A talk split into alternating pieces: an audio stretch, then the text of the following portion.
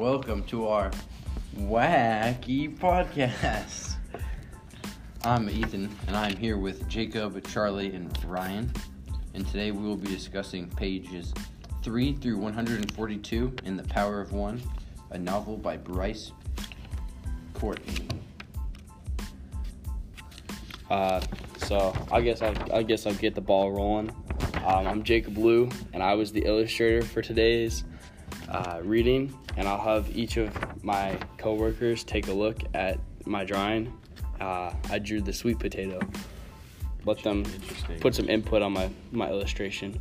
Why'd you choose to draw the sweet potato? Well, everyone's got to pass around and think about it. Think why why would I draw the sweet potato? Yeah, I'm thinking. It's a very nice illustration here. It is very good. PK does say it's his favorite food. I'm afraid I would not be able to do that well. So you know, really, you really set the bar high. Kind on of this like a kidney bean. Yeah, but you see the potatoes in the bottom, right? Yeah. Huh? Mm. Mm. Yeah, those are little is cut that? up potatoes. So that's a that's like a sweet potato, and you cut it up. Have you ever eaten sweet potato before? Yeah. They're very sweet. Yeah. Like a potato, but sweeter. you know? So then, yeah. Nice. The reason I chose this is because on page 13, PK says there's something about a sweet potato that cheers you up when you are low and celebrates with you when you are happy. And so I think this is a theme that we'll see throughout the book, the sweet potato, because PK said multiple times it's his favorite food. And he seems to go through a lot of hard challenges, so I feel like a sweet potato will get him through. Nice. hmm All right. I have, I have a question for the group. Do you think that it is symbolic retribution that uh, Mevrouw, who punished PK for wetting his bed, ended up wetting herself when she was scared? First off, could you scared of the explain to our audience what symbolic retribution means? Yeah. It's basically uh, you get what you put out. Really put it on the spot. It's like it's like karma. In way, Yeah. You know? So in Dante's Inferno, when We'll flag it. We'll cut that out. All right. I don't know where I was going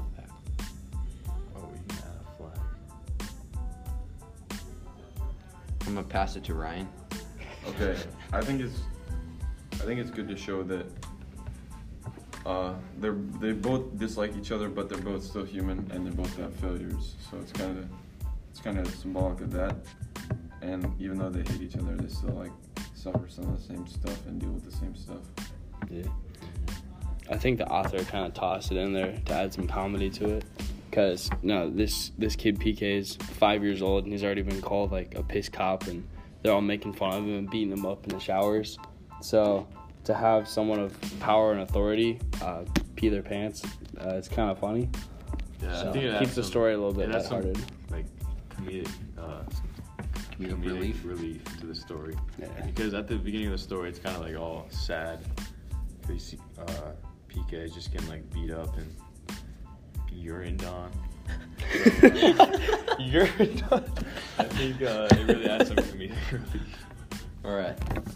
So, why do you think that the magic old medicine man liked PK so much? Mm, I would have to say, I don't know, maybe it's because like he's different, kind of, in a way. So he like kind of, he kind of like thought he was special in a way. So Yeah. And then you showed him the dream world. Yeah, I think he he kind of sees it, and so does uh, Hoppy later in the story. That he's a really strong kid and has a lot of courage, and just could sense that on him, and he really was drawn to that. Yeah. Right. Uh, do you think that PK found a friend in Grandpa Chook as a way to help him feel comfortable and cope with all the hardships he was going through? I I would say that he did find a friend in Grandpa Chook because it kind of reminded him of home and of his nanny. And so PK's two best friends were before he met Hoppy were his nanny and Grandpa Chook, and they are what helped get him through his first two semesters at boarding school while he was basically going through hell with the judge and all of his Nazi friends. Yeah, I feel like Grandpa Chook was the only real friend he had at boarding school because um, everyone else, like Jacob said, was just like bullied him and tortured him. But Grandpa Chuck kind of gave him like, I think uh, PK liked the simplicity of Grandpa Chuck because he's like he's a chicken, so he couldn't really like do anything like wrong to him. So I think that's why he kind of liked him. I think it also helped him to stay strong, just to have another connection back to home, and something that reminded him of his grandpa, who meant a lot to him. All right, Ethan. Next question. That uh, actually brings me to my next question. Is why do you think PK didn't tell any of his teachers or anybody that he was being tortured in school? I think he was just kind of like. I think he would be kind of nervous that they would kind of double the punishment, or that they wouldn't really listen to him, because they all hated him anyway. So this would just probably maybe add to add to the heat of the fire. Yeah, I don't think they would listen to him. I think like Meverell would just tell him like toughen up and quit being a little baby. He's, you know, he's younger than everyone else. So I think if he like complained, it would only get worse.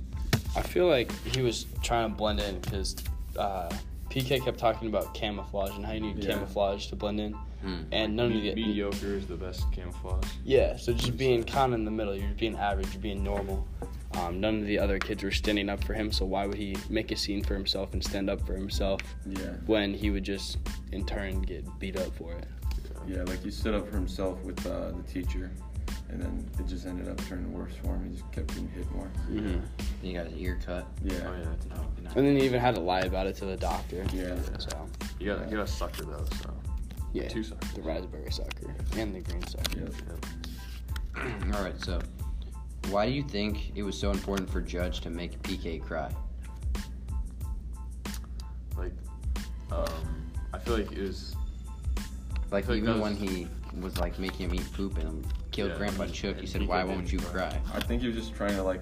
I think the tears were kind of symbolic of him like finally breaking, yeah. and I think he was just frustrated with how like strong this kid actually was, and basically any other kid would have cried like the first time, and it was just crazy how strong he was, and he just like finally wanted to put put the finishing touch and finally break this kid once and for all, but he couldn't. It Yeah. just made him mad. I feel like he wanted to make him cry to like make himself feel better, like make himself feel like he was like a good bully, uh, not make him cry. Since PK couldn't really stand up for himself, I feel like crying was his way of defying the judge and resisting it by not giving the satisfaction. Yeah. Because most bullies want a reaction, so he just Yeah. wasn't giving that Yeah. reaction. Then uh, why do you think Hoppy wants PK to be a boxer so badly? I think you can see the strength in PK. I mean, he's been through a lot, and I think you could kind of tell his personality. I also think he wants to be a boxer because it's something that he sees he could maybe be good at. Yeah, I think um, since PK has a lot of like mental strength because of what all he's been through, and he's like a smart kid, so and boxing is a lot of like mental like preparation and during the fight, to be smart. So I think PK Hoppy sees that PK is pretty fit to be a boxer. Yeah. Uh, and it's like they said, the mental strength of PK. And then on page 73, um, Hoppy tells PK that the person he lost to the last time, Hoppy got beat by an English who is also a, a Runeck, and that's what they call PK. So I think he's trying to give PK a little hope and something to strive for with- his life. So I just want to talk about like the Bowers and the whole kind of like the Boers and the whole uh, like hate that's kind of been going around. So is it like the Boers and the English are they both like colonists kind of like they're both white people who came from Europe? Yeah. I think so. hmm So then why do the Boers and everybody hate the English so much? Well, so, So the boards it says are here. the English. I thought the Boers were And, like uh, No, the Oh, no, Boers. the Afrikaners are the Dutch. It says the Boer. It says right here, B O E R. The the Boer is a farmer or African-speaking South African. So I think it's like a bunch of farmers and uh, Afrikaans. But then the B O R E, Bori, um, they they belong to the Boers, and it's a farm sausage. So I don't really. The know. Afrikaners are the Dutch settlers. Yeah. Oh really? Yeah. Okay. Enough said on that. All right, now I'll go. I was addiction detection detective, and the first quote I pulled came from page 36, right after Dr. Henny just uh, helped PK and stitched him up. And afterwards, he says, "We're all South African, son. Don't let anyone tell you otherwise. Don't let anyone ever tell you anything else." And this is I chose this because it's really strong, and it kind of comes as like a good voice to him at a time when everyone's hating him just for a group that he belongs to. And I think it's really powerful because it comes at a time when he's kind of down and he's getting really like hated and discriminated against. And it just reminds him just keep on plugging and don't stick your head out too much. Yeah, no. I think it shows him that not everybody's like Hitler and full of hate, and that there's still hope that there's people on his side, and that people still like him for who he is, and doesn't have to be beaten up and like tortured his whole life. I think just like gave him hope. Then the second quote I took was from page 31, and it's when the judge is torturing him, and he says, "You must be punished for killing 26,000 boy, women, and children." And I think this part is really powerful because it talks a lot about the racism that's going on, and he never directly did anything against them, but he says, "You must be punished," even though he didn't do anything, which I think is really strong because they hate him just for a group that he belongs to and he didn't even do anything against these people, and they just hate him because of the group he belongs to. And I think using "you" really speaks a lot about the racism and how he didn't do anything, but he's still being punished for being part of the group. Yeah.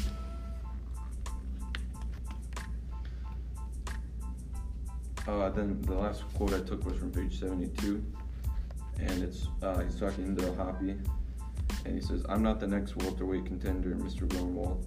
I'm just a Verdom Roenick." And I think this is really powerful because it shows that he's kind of starting to be beaten down by the bullies because he thinks of himself just as a Verdom uh, Runic, and which means like damn Runic, and he starts to maybe think negatively of himself, but I think having Hoppy as a friend really helps him a lot.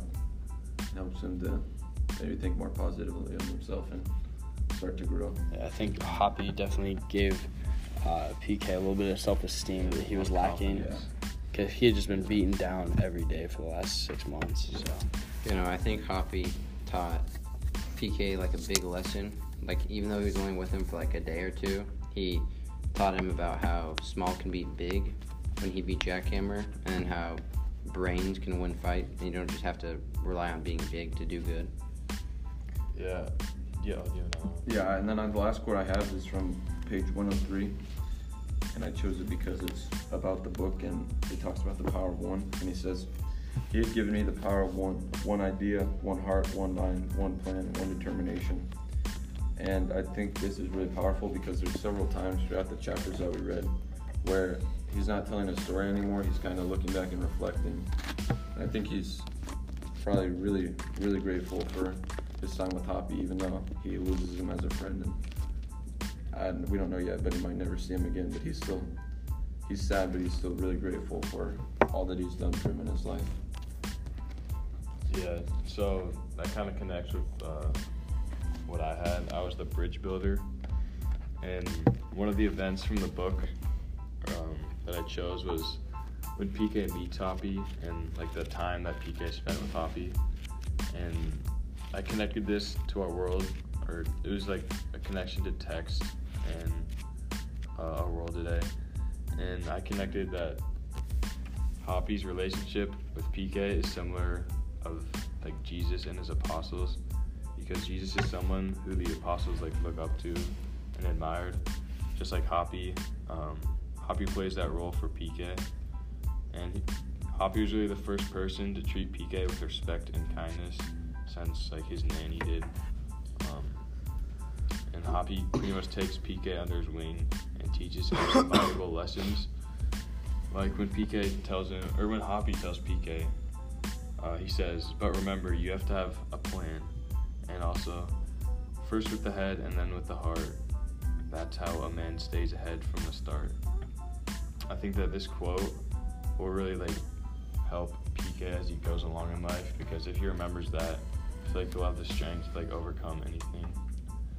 Um, so yeah, and then another connection I had I made um, was like was it was between like the bullying that PK faced at the boarding school, and I connected this to our world today, uh, with, a, big problem that is bullying in our community. Um, I feel like bullying takes place when a group of kids sees like a weak link, a weak link, or someone who is different, and they target this person, usually just for like their enjoyment, or sometimes it's because they're jealous of them. But in this story, I feel like the kid bullied PK because he is different, and because his snake doesn't have a hat. Um, I just I'd like to ask you a question. Do you think that's bullying, or do you think that's a step or two up from bullying? Because this was I think- this was every day, and he had friends with him. Like when I think of bullying, I think like you call a kid a butthead, and he gets. Well, a there's like different forms of like, like I think they. different stages. I think they of took bullying. it further than just bullying. I don't know what it's called. Maybe like it. wa- I don't think it's torture, but like they peed on him a bunch. Yeah. They made Well, him eat poop. They mean, ended up. it's just like torturing- killed it. They It's ki- they extreme. killed his Yeah. bird. Yeah. It's extreme bullying. Yeah. Yeah, torture is just extreme bullying. Yeah. I mean, we're, we're essentially. I mean, seriously, when you throw fire and it's not a kid's pants, that's terrible. But yeah, they made him like sit there with a metal metal. iron bar. Yeah. Yeah. Really got him jacked though. No, I'm sure he had good, good shoulders. Yeah. He doesn't skip shoulder day. Oh Yeah. All four of them did. No, never. So anyway, uh, back to the topic of bullying. I feel like this, like what he went through, is actually gonna help him in the end because he developed a very strong mental strength. So that strength within him is gonna help him in the future. Maybe if he becomes a boxer, that mental strength will help him. That could The happen. next welterweight champion. Yeah, Because yeah, they hyped, they hyped him up quite a Yeah, bit, it did. and I then like how everyone starts addressing him as that Yeah. next welterweight contender. Yeah, and then on my copy of the book, he doesn't have it, but there's a pair of boxing gloves hanging down. So Could be we know boxing plays an element foreshadowing. other Oh, than yeah. just the first eight chapters. I would like to talk about a Big Hetty and uh, her time on the train.